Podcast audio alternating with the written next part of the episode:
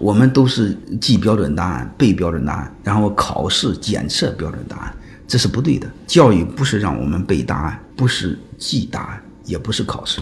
教育首先会让我们思考，思考的前提是质疑，质疑就是要你学会找证据，你不要记结果。你要知道，所有的答案是过程推理出来的，如果过程错了，答案一定错，是这回事吧？所以我们不要记结果。我们要质疑过程，质疑推理的过程，过程到结果，这就叫思考。我们教育的本质是学会思考。我不知道你们了解过一些国际学校没有？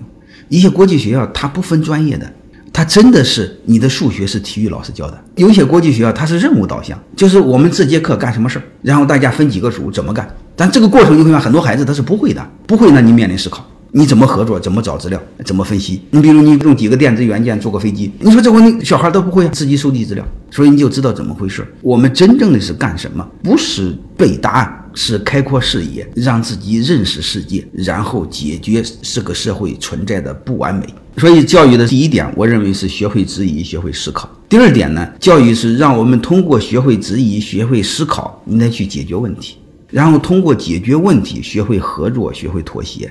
所以教育是干什么？学会发现问题，解决问题，然后在发现问题、解决问题的背后，学会合作，学会妥协，学会相互尊重，学会平等，学会对常识的基本理解认识，然后学会做人。